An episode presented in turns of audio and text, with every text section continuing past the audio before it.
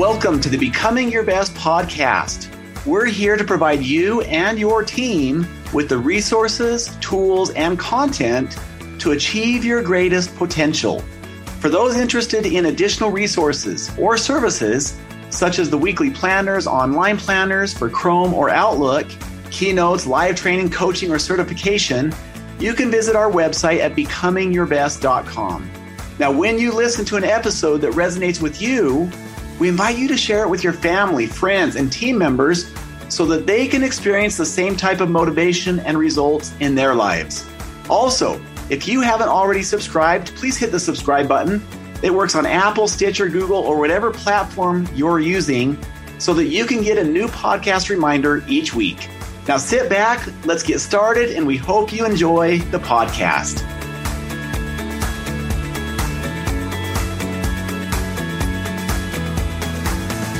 Welcome to all of our Becoming Your Best podcast listeners, wherever you may be in the world today. This is your host, Steve Shallenberger, and we have a talented guest with us today. He is known as a dynamic, engaging speaker, the teachers, leader, and business owners on how to be better bosses and make work work for all. He's the author of three books Cure for the Common Leader, No More Team Drama, and his latest, Employalty. That's it. How to Ignite Commitment and Keep Top Talent in the New Age of Work. He's the founder of the Boss Better Leadership Academy and the host of the globally popular Boss Better Now podcast, ranked in the top 100 of all management podcasts. Way to go. All right. His podcast was recently named by SHRM as a can't miss show for leaders. And uh, he's just terrific. Welcome, Joe Mull. Let's give him a big hand. Here we go. Hi, Steve. Thank you so much for having me today. I'm thrilled to be with you. Oh, same here. He hails from Pittsburgh, Pennsylvania. That yes, is a sir, cool place. Uh, it is a renaissance town all the way. It's really reinvented itself over the last decade or so. You're absolutely right about that. Yep. And I might add, along with Joe, we're always so humbled by you tuning in, our listeners today. We know that you have the becoming your best spirit. In other words, always trying to get new ideas. How can I improve? How can I be better? Because we know that those things contribute to greater happiness, joy, and ultimately us being more effective leaders. Before we really jump into the interview, tell you a little bit more about Joe. As a thought leader and subject matter expert, Joe brings decades of real world experience to his writing and experience. And also speaking, he previously served as the head of learning and development for physician services at the University of Pittsburgh Medical Center, which is a big deal. It's a world class center. There, he directed learning strategy and implementation of one of the largest physician groups in the U.S. He has such a huge background. He's been involved in the National Speakers Association. He holds the coveted certified speaking professional designation, which is very impressive. Not a lot of people have that. So, welcome, Joe. Let's get into it. And to start off today, please tell us about your background, including any turning points in your life that have had a significant impact on you. And how did you end up where you are today? It's funny how all of the sum total of experiences we have over the course of our lives sort of end up putting us where we are, right?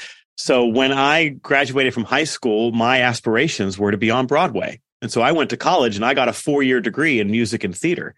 After getting a four year degree in music and theater and doing a fair amount of performing, I also fell in love with leadership development work because of what I had been doing on campus. And so I spent 10 years working in student affairs and higher education and then made a, a, kind of lateral professional move into a professional training role at a large healthcare organization. And the through line here, Steve, is that in every job or volunteer experience I've had since I was 16 years old, I've been in front of people.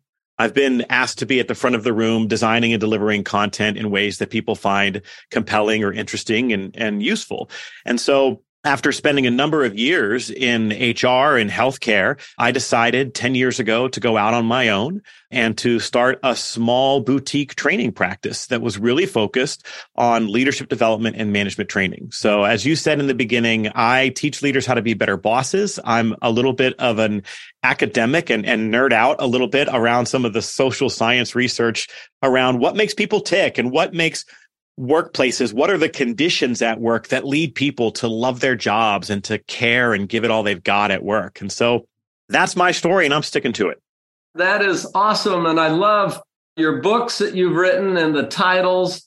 Take a look at those The Cure for the Common Leader. We don't want to be common, we want to become our best. That's right. we want to be a best leader. That's what our employees deserve.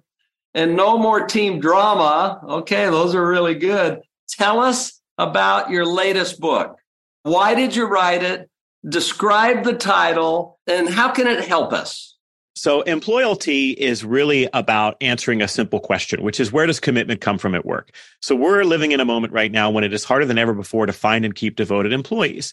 And that's in part because of a massive recalibration taking place around how work fits into people's lives. But also, a lot of leaders and business owners still don't understand or engineer the conditions at work that turn ordinary people into devoted employees. And so at this moment, the truth is trying to find the best person for the job is actually an outdated strategy. If you want to attract and retain talent, you have to create the best job for the person. And so this book was really about what's that blueprint? What turns an organization into a destination workplace? Let's look at all of the research that's out there about why people, people quit an organization or join a new one or stay long term. Let's look at decades of hiring data and let's take an evidence based approach to creating the kind of conditions at work that draw people in and activate their emotional and psychological commitment. And so the title of Employalty, Steve, we're actually playing a little bit of a trick on readers because you hear that word employalty and you think it probably means employee loyalty. Mm-hmm. But employalty actually is a portmanteau of the words employer loyalty and humanity. Employalty is the commitment that employers make to a more humane employee experience because that's what activates commitment at work. That's great, Joe. This is not a topic that a lot of people focus on, but it's so timely, isn't it? It is. There are so many organizations right now across industries that are struggling to fill positions. At the same time, they see their best talent putting their antenna up and maybe looking around for other opportunities that are out there. And so a lot of leaders are being hit with a double whammy right now. I can't fill positions and I'm worried that some of my best people are going to leave. And so how do I find folks and how do I keep folks? Okay. Now, one of the things you mentioned is rehumanizing the workplace, which is central to retaining employees in this new age of work. The dynamics are clearly different. And you've talked about also creating the destination work. What do you mean by that? And how do you create that so that you are able to not only attract the right kind of people, but retain the right kind of people? What's your experience been and uh, what can we do? Yeah. When we talk about rehumanizing the workplace, what we're really talking about is making an intentional effort to not treat people in the workplace as a commodity, but to recognize them as fully formed human beings who have lives outside of work. When you look at all of the reasons people are switching jobs right now, Steve, what we see is people are looking for an upgrade to their quality of life. If you ask someone who has changed jobs in the past year or two, why did you switch? You get a lot of different kinds of answers. Some people say, I want better pay. Some people say, I'm looking for a better boss or more fulfilling work or a better commute or a team that I feel better a part of. All of those roll up to this umbrella idea of a better quality of life. And the truth is that so many organizations have treated employees like a commodity for so long that it's imposed a lot of suffering onto employees, where we have folks who come home at the end of the day and they have to crack their laptop and answer emails to catch up, or they have to get up early and, and navigate a bunch of responsibilities just to stay unburied in work. And so as work has encroached on every corner of our lives, we've seen organizations who are finally figuring out that if I make a commitment to more work, work life balance, to a better employee experience, that gives me as an employer a competitive advantage when it comes to attracting and retaining people. Okay, that's a great idea, Joe. How do you do that? How do people not feel like they are a commodity the economics of everything has changed. We're clearly in a tough economic situation and people are watching the bottom line and trying to figure it all out. Yep. So how do we make this shift? Because employees, of course, we don't do things except as a team. I mean, this is this is a team and it's the relationships and it's the high trust that creates the chance for a company to be highly successful. So what's your experience and how do you make that shift? How do so we make we, the shift to get out of the transactional and get into the transformational together?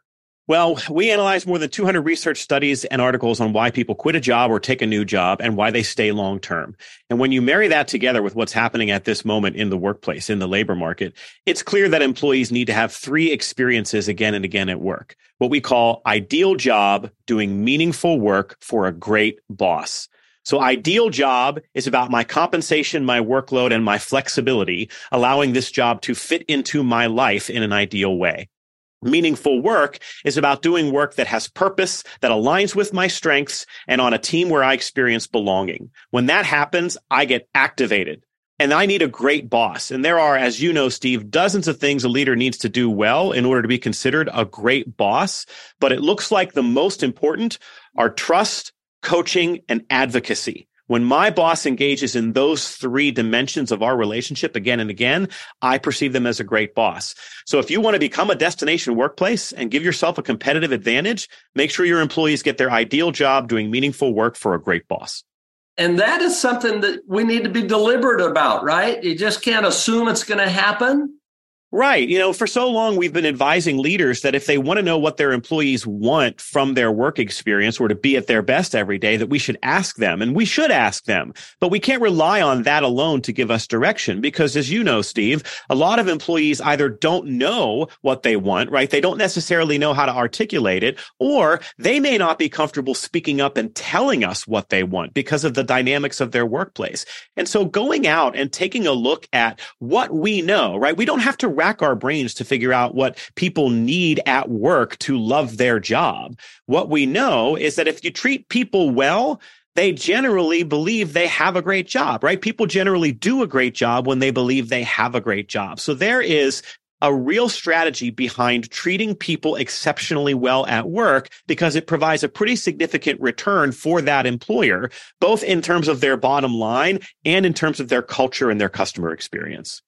Okay. Well, I wish we could just uh, kind of put that on one sheet and say, here's what we focus on, those three things, and here's what makes that happen, because that brings out the best in a leader.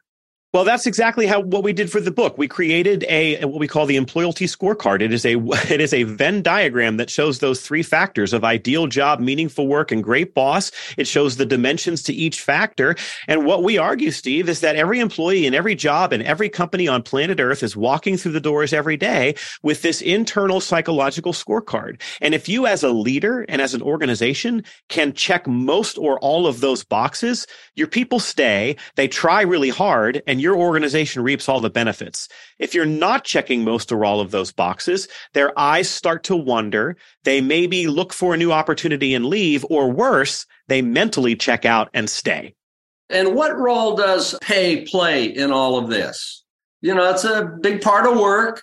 And I have another question right after this, but I think this is a good one right now. What what have you observed in that area and how do we fight that battle along yeah. with these other things you're talking about.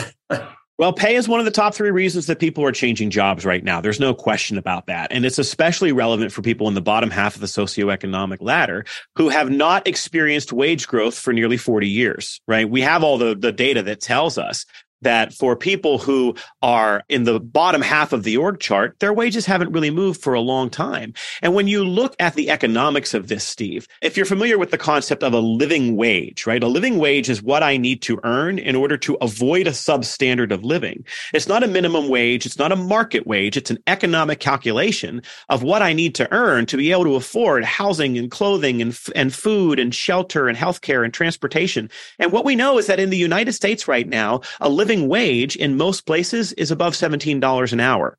But that's only for a household of one. When you add a child, a living wage in the United States in most places is up over $30 an hour. So if you're paying your employees and they have a child less than $30 an hour, that family is going to struggle to meet their basic needs. And so the wages conversation right now, Steve, cannot necessarily just be rooted in profits for companies. It needs to be rooted in the humanity of understanding that people cannot provide for themselves at some of the stagnant wages that they've been earning for years. So what's driving a lot of this change in the workplace is people looking around and saying, I can't afford to stay where I'm at in terms of my wages, even if I love everything else about my employer. Okay. Is that somewhat of a a challenging paradox because, and by the way, I wholeheartedly support that. I mean, that is a humane thing. And, and so my guess is that you take all the, all these companies out there in the economy and quite a few may have a segment of their employees that are somewhat below that, a little bit below that. How do you put this all together so the company can attract good employees and maintain them and help them with their goals and inspiration and being able to pay for the food and the you know the care of their family and at the same time have a successful business. How do you move to that? Well i think you got to choose what set of problems you want to tackle regularly you can run a company with the lowest costs possible for staff and with the lowest staffing threshold possible when it comes to the number of people. But the set of problems you take on are all related to training, hiring, and retention, right? Because if you bring somebody into an organization at a low wage, they're a flight risk from day one. And so your company is probably constantly experiencing churn. You're having to rehire and retrain. And that's a challenging set of problems. But if you go the other way and you say, I'm going to create an extraordinary employee experience and I'm going to pay people more and I'm going to focus on ideal job and meaningful work and great boss, we're going to invest in training for our frontline and mid level leaders.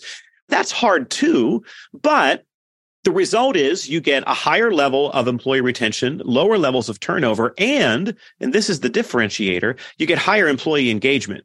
So then every metric you care about in your organization goes up, right? Customer experience, revenue, reputation, safety, quality. So you have to choose which set of problems you want to tackle. But let's be honest, only one of those sets of problems results in a better quality product and higher performance as a company. Okay, that's good. And perhaps there's another element along with that is figuring out the strategy of how do you tie in the employee to grow with the company. In other words, maybe their compensation to get to that bogey that you're talking about is, uh, you know, some combination of performance, productivity, so that they can enjoy the upside and still reach their goals. Well, that's that ideal job factor that we talk about, right? My ideal job is going to be different from what you perceive as your ideal job, right? When it comes to compensation, flexibility, and workload. There are some folks who are at 22 or 25 or 28 years old, maybe really looking at the trajectory of their career and really wanting to grow and really move up the organizational chart. Whereas I'm 46 years old right now, I may not necessarily be looking to move up. What's more important to me is, hey, I've got to get my three kids off the bus at 410 every day. And so flexibility becomes much more important to me than career trajectory what is important to one person differs from another person. What matters is that an organization is putting the pieces in place and the leaders in place that know how to meet people where they are and to recognize that motivation isn't something that you do to someone. It's something that people experience when the conditions are right. Let's just push the right buttons and pull the right levers around what those conditions are. Okay, wonderful. Good discussion. This is a healthy discussion. One last question here, and that is you know, you have different generations of workers, right? Kind of different right. mindsets. And, and we all hear comments that are made by this generation about this generation or about the younger generation towards the older and habits and work ethic and all these type of things. How do you bring out the best in each of these generations so that you end up in the best place possible? Yeah. Well, the first thing we have to do is we have to debunk the myths that inform our beliefs about who these generations are. So one of the most tired, baseless tropes that gets bandied about in the workplace is this idea that no one wants to work, right? Or that the generations coming in behind us are lazier or more entitled. And it's just bunk, Steve. And we have the data to back it up, right? There's this idea right now that there's this whole group of workers who have decided to just check out and sit on the sidelines. But it's just not true. Unemployment in the US is at record lows. There are 10 million plus open jobs right now, which means if you took every unemployed person in the United States and gave them a job today, there would still be 5 million unfilled jobs here tomorrow. There is no invisible mass of people who are sitting this one out. There is no staffing shortage. There's a great job shortage. What I would advise folks to recognize is that we tend to levy the criticisms at the youth coming in behind us that were levied at us as well at that same stage in our lives, right? That we're, we're not as strong as communicators. We're, we're entitled. We're lazy. And the truth is we're just at different stages of our lives. What we know is that if you want to activate people psychologically at work, regardless of their age, you work to give them their ideal job doing meaningful work for a great boss if you think about this, Steve, about the the perspective that we acquire with age. You know, if you work for 20 years, 30 years, you think differently about what's important to you than maybe what was important to you when you were coming through the door. What we're seeing with the generations is that younger workers are coming through the door with the same values and perspective that it took their parents 20 years to acquire. So my parents maybe are at a place now where in the workforce, they're not interested in paying their dues and climbing that ladder anymore. They're more interested in how does this job fit into my life? Does it give me satisfaction and fulfillment? Well, their kids are coming through the door with that right out of the gate. And so, yeah, pay matters, but so too does Am I making a difference in the lives of others? Is this work challenging and fulfilling to me? Do I have some autonomy around how I make my schedule and who I get to work with? Those things that the baby boomers have worked so hard to acquire over a 20 and 30 year people, the younger folks are coming through the door looking for that now. Oh, I love it. Yeah. People want to work for a great company with That's an right. ideal job, with meaningful effort, meaningful contribution, and a great boss. That's right. That's yeah, right. It, that makes a difference. Well, it's been a great discussion today. We're at the end of our interview already. Final tips. What are some final tips that you have for leaders and people seeking to work with a great company? Well, it really does come down to making a choice. Are you a departure organization or are you a destination workplace? Do you want to be the kind of place that people seek out and join and that once they get through the door, they care and try? If that's the case, then there are certain conditions we need to create. We have to understand that in the workplace now, it's not just about us choosing them. They need to choose us as an employer again and again, and not just over another opportunity, but over every opportunity, because there is more opportunity than ever before for people to go try their hand at something else. If we recognize that what's happening in the workplace is that most people are looking for an upgrade to quality of life, and we decide to be the upgrade as an employer, that's when we become a destination workplace. Wonderful. What a great discussion. Congratulations on the work that you are doing, Joe Mull. You're making such a great contribution, blessing a lot of lives. And we wish you all the best in what you're doing.